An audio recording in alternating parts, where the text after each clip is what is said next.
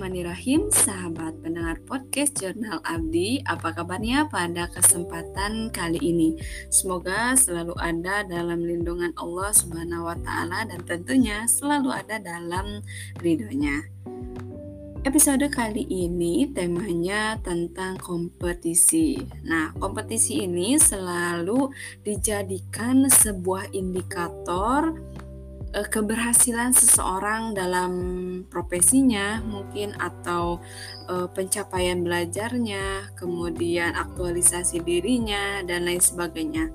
Terkadang orang-orang pun dihargai karena dia telah memenangkan sebuah kompetisi, apalagi kompetisinya sesuatu hal yang memang bergensi. Contohnya olimpiade-olimpiade, apalagi olimpiadenya sains, khususnya uh, masyarakat Indonesia menganggap bahwa orang yang memiliki kecerdasan di bidang sains adalah orang-orang yang cerdas adalah orang-orang yang hebat. Kenapa? Karena pada populasinya di Indonesia itu jarang sekali orang yang uh, apa ya ahli lah begitu uh, di bidang sains ini. Namun uh, itu adalah suatu uh, subjektif ya bahwa kenapa hanya orang yang memiliki kemampuan atau kompetisi di bidang sains saja yang dianggap orang hebat sedangkan yang punya kemampuan atau kompetisi di bidang yang lainnya tidak.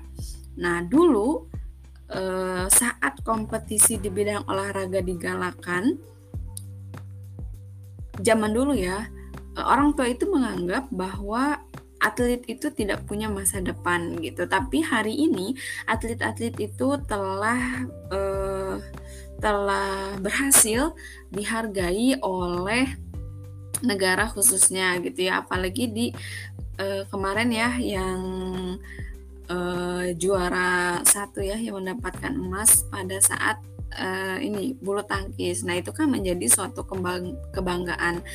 Pada mulanya atlet uh, kejuaraan di bidang olahraga tidak memiliki gengsi, tidak memiliki sebuah nilai, tapi dilihat dari pencapaian uh, si pebulu tangkis ini akhirnya pencapaian di bidang keolahragaan punya nilai tersendiri. Apalagi teknologi uh, berkembang ya pada masa ini. Ada juga kan apa olimpiade olim, bukan olimpiade ada juga kan kompetensi olahraga itu di bidang ini uh, apa olahraga ini apa permainan apa Mobile Legend ya kalau nggak salah ingat. Nah artinya uh, masyarakat kini pun pemerintahan masa kini pun mulai uh, melirik gitu ternyata yang bukan hanya yang pintar sains aja kok yang bisa dihargai gitu tapi yang yang uh, ahli di bidang olahraga, kemudian di game online ini sekalipun itu mulai dihargai. Dalam kamus besar bahasa Indonesia, kompetisi itu artinya persaingan atau pertandingan untuk merebut kejuaraan atau juga e, gabungan perkumpulan olah, olahraga. Nah, kompetisi ini bisa aja kompetisi, kompetisi antar negara atau kompetisi sosial. Apa sih perbedaan kompetisi antar negara dan kompetensi sosial? Kompetisi eh, antar negara yaitu usaha uh, suatu negara untuk mengungguli negara lainnya gitu agar mencapai tujuan nasional. Sedangkan kompetisi sosial adalah persaingan atau perjuangan hidup di tengah-tengah masyarakat. Ngomong-ngomong tentang kompetisi uh, zaman SD lah ya. Zaman SD saya berkesempatan untuk mengikuti dua kali perlombaan. Tapi itu pun uh, apa ya bukan yang diselenggarakan oleh sekolah dua-duanya. Eh maaf bukan dua kompetensi tapi eh bu, bukan dua perlombaan maaf. Bukan dua perlombaan tapi ada beberapa. Tapi hanya selama uh, eh, SD yang pertama itu lomba cerdas cermat. Yang kedua adalah lomba uh, ini apa murotal. Kemudian yang ketiga adalah lomba busana muslim Nah, uh, saya merasa lomba busana muslim itu adalah lomba yang hanya sekedar uh, yang istilahnya nggak usah menaruhkan isi otak lah ya istilahnya gitu. Karena memang kita hanya uh, menampilkan busana yang kita kenakan kemudian dinilai artinya yang dinilai adalah uh, tampilan fisiknya saja. Tapi untuk lomba murotal saat itu dan lomba cerdas cermat nah ini menurut saya cukup membanggakan gitu uh, memang sih tidak juara satu gitu ya tapi pada saat itu alangkah menyenangkannya gitu ya. Uh, memenangkan sebuah perlombaan. Tapi saya lupa waktu itu uh, juara keberapa nih yang uh, apa cerdas cermat. Kalau tidak salah sih juara tiga gitu ya. Uh, kemudian yang murotal ini uh, bukan juara utama juga tapi juara harapan pertama gitu. Waktu itu uh, saya tidak mengerti apa sih juara harapan gitu. Yang saya tahu ya oke saya juara pertama itu aja gitu ya. Tidak lebih dari itu. Tapi uh, dari juara uh, dari juara harapan pertama ini di lomba murotal akhirnya ketika ada acara keagamaan beberapa kali acara keagamaan di sekolah saya selalu diminta oleh guru-guru saya untuk membacakan Al-Quran gitu ya saat pembukaan di acara-acara sekolah. Dan perlombaan uh, Murotal pun bukan perwakilan sekolah gitu ya, tapi memang uh, perorangan lah gitu. Dan waktu itu senang banget gitu, hanya dapat piagam, tidak dapat apa namanya, tidak dapat piala, tapi saya dikasih uang sepuluh ribu gitu oleh panitianya dan waktu itu saya ngerasa senang banget gitu karena saya bisa dihargai dengan apa yang saya upayakan.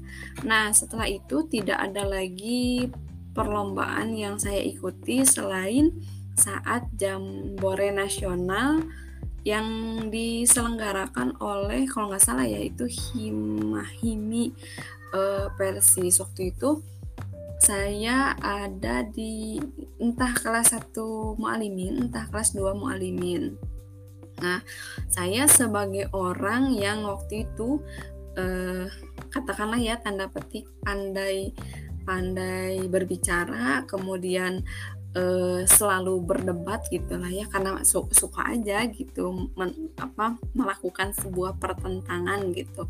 Bukan untuk menyangkal tapi untuk menggali lagi gitu ada apa dalam sangkalan itu ada apa dalam obrolan itu. Nah akhirnya saya diutus oleh pesantren direkomendasikan oleh teman-teman ke Ustadz biar saya menjadi salah satu lomba perwakilan uh, ini cabang lomba debat. Dengan sahabat saya uh, Ida Farida. Nah waktu itu kita berlatih tanpa bimbingan dari ustadz gitu tapi kami dilatih oleh para alumni. Bagaimana cara berdebat bagaimana hmm, cara me, apa sih mengungkapkan argumen dan lain sebagainya.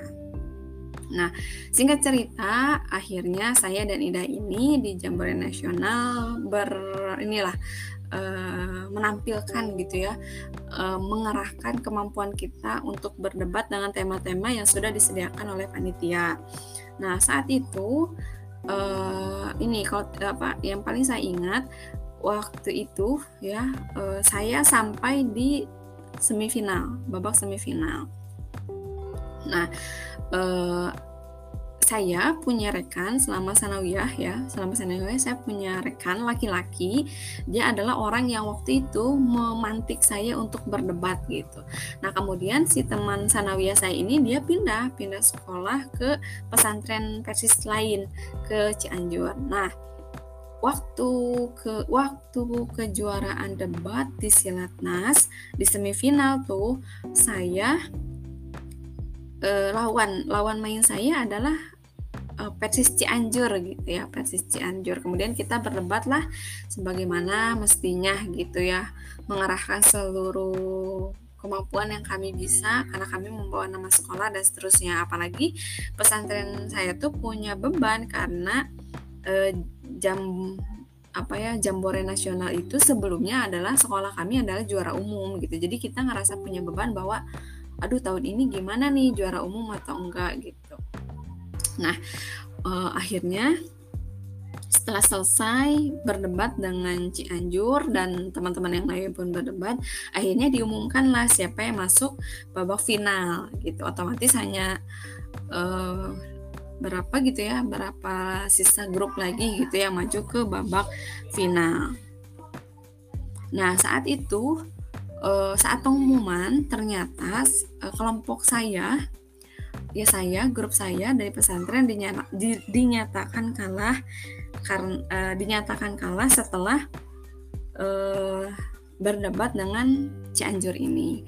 Dan uh, ada peras uh, sebetulnya perasaan kami itu bangga gitu ya kita bisa sampai di semifinal gitu dengan persiapan yang tidak terlalu lama. Akhirnya kami berada dalam babak semifinal yang membuat kami terharu adalah ketika juri meng mengatakan kami tidak lolos ke babak final, alumni yang mensupport kami itu tidak tidak misalnya ya sayang kalah. Enggak tapi mereka itu me, apa ya mensupport kita bahwa keren udah sampai babak ini. Keren banget tadi gitu. Pokoknya tidak ada pengucil apa tidak dikucilkan sedikit pun gitu ya. Mereka pun tidak merasa kecewa dengan uh, ikhtiar yang saya dan teman saya eh, sahabat saya lakukan. Eh, kebayang dong gitu ya emosi senangnya itu bagaimana? Karena kami telah sampai di babak semifinal. Kemudian eh, para alumni yang melatih kami pun berterima kasih lah intinya kami sudah berjuang sejauh ini gitu. Tapi ketika perasaan senang itu hadir si teman saya ini orang Cianjur. Dia bilang gini uh, nyamun kalau kalau kata bahasa Sunda malah uh, mau puas gitu. Ah puas eleh tici anjur gitu. Dan itu perkataan dia itu uh, apa ya otomatis membuat saya trauma. Waktu itu saya saya nangis gitu ya.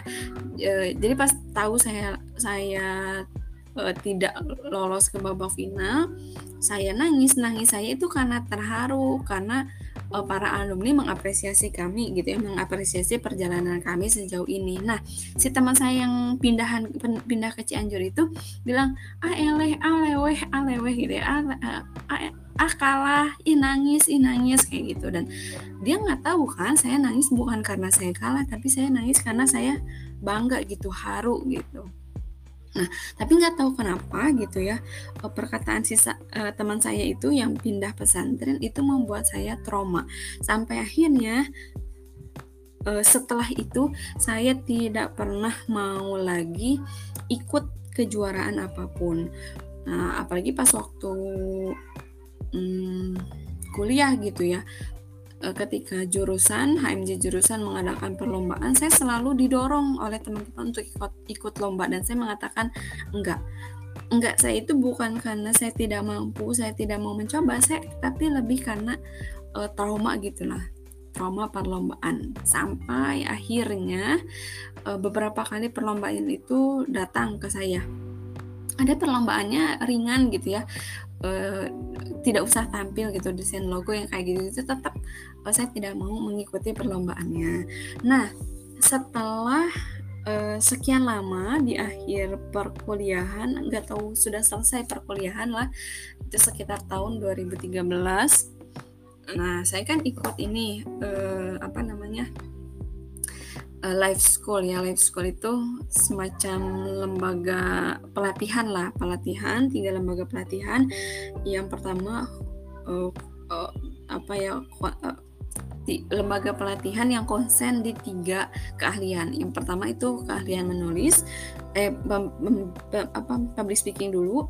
Keahlian public speaking, kedua adalah keahlian menulis, ketiga adalah keahlian bisnis. Nah, di akhir pelatihan itu si lembaga ini ya Life School namanya mengadakan sebuah kompetisi, kompetisi. Dan saya tidak tahu kalau itu adalah sebuah kompetisi yang uh, intinya lagi nih yuk uh, apa uh, peserta Life School angkatan berapa ya waktu itu saya lulusnya? Angkatan 5 nggak tahu 8 nggak tahu 7 lah waktu itu yuk uh, ikutan ini stand up motivation gitu. Stand up uh, semuanya harus ikut stand up motivation. Uh, sebagai ini uh, apa ya ujian akhir lah katakan gitu ya. Ujian akhir karena uh, apa mengaplikasikan public speaking di stand up motivation itu. Kemudian mengaplikasikan juga menulis gitu ya karena uh, kita juga sebelum stand up motivation juga kita nulis sesuatu gitu yang apa yang mau kita stand up kan lah gitu. Nah akhirnya ya saya tampil tampil aja gitu. Tampil dengan spirit karena hari sebelumnya entah minggu sebelumnya saya mengikuti seminar Ipo Santosa yang uh, saya idam-idamkan gitu. Dan ternyata seminarnya seru banget lucu banget gitu. Banyak banyak apa namanya banyak jokes jokesnya gitu ya yang Ibu Santosa uh, sampaikan saat seminar gitu. Dan si jokes jokesnya itu saya tiru di stand up motivation gitu. Jadi uh, memotivasi tapi ada jokes jokesnya juga gitu ada lucu lucunya juga. Nah saat itu saya meng, apa menganggapnya yaitu hanya sebuah ujian yang harus saya selesaikan di tahap uh, pelatihan ini gitu. Akhirnya uh, ya tampil aja gitu ya tampil terakhir. Karena saya datang terlambat karena masih ada urusan di kampus gitu waktu itu. Tampil terakhir dan saya tidak tahu kalau itu dikompetisikan. Ya tampil aja gitu uh, tanpa beban. Tampil nggak tahu berapa menit gitu dan setelah selesai akhirnya menunggu beberapa jeda lah beberapa saat gitu. Akhirnya juri mengumumkan pemenang. Nah, saya kaget. Ah pemenang apa nih? Gitu. Tapi ya itu tadi ya ternyata si stand up motivation ini ya di dikompetisikan gitu. Dan akhirnya alhamdulillah gitu tanpa diduga saya menang uh, sebagai runner up di acara uh, stand up motivation itu. Nah dari sanalah uh, mulai tuh trauma itu apa trauma itu tidak lagi uh, menakutkan bagi saya. Nah setelah itu saya mengikuti beberapa kali perlombaan dan akhirnya saya mau mengikuti perlombaan kan kalau yang uh, tadi ya stand up motivation itu saya lakukan karena memang nggak tahu kalau itu dijadikan sebuah perlombaan gitu dijadikan sebuah kompetisi. Nah Hmm, berikut berikutnya ketika saya diminta untuk mengikuti lomba akhirnya mindset saya dirubah. Uh, saya tidak peduli uh, saya mau menang atau kalah yang penting saya melakukan yang terbaik gitu. Uh, setelah itu saya melakukan perwakilan perlombaan ya. Perlombaan tahfiz tingkat guru TK kemudian perlombaan apa karya tulis ilmiah juga uh, saya ikuti gitu. Dan uh, mindset yang saya rubah adalah saya saya berkompetisi berkompetisi bukan untuk menang. Tapi saya ingin hanya ingin berpartisipasi gitu. Dan apa pun hasilnya ya terserah gitu.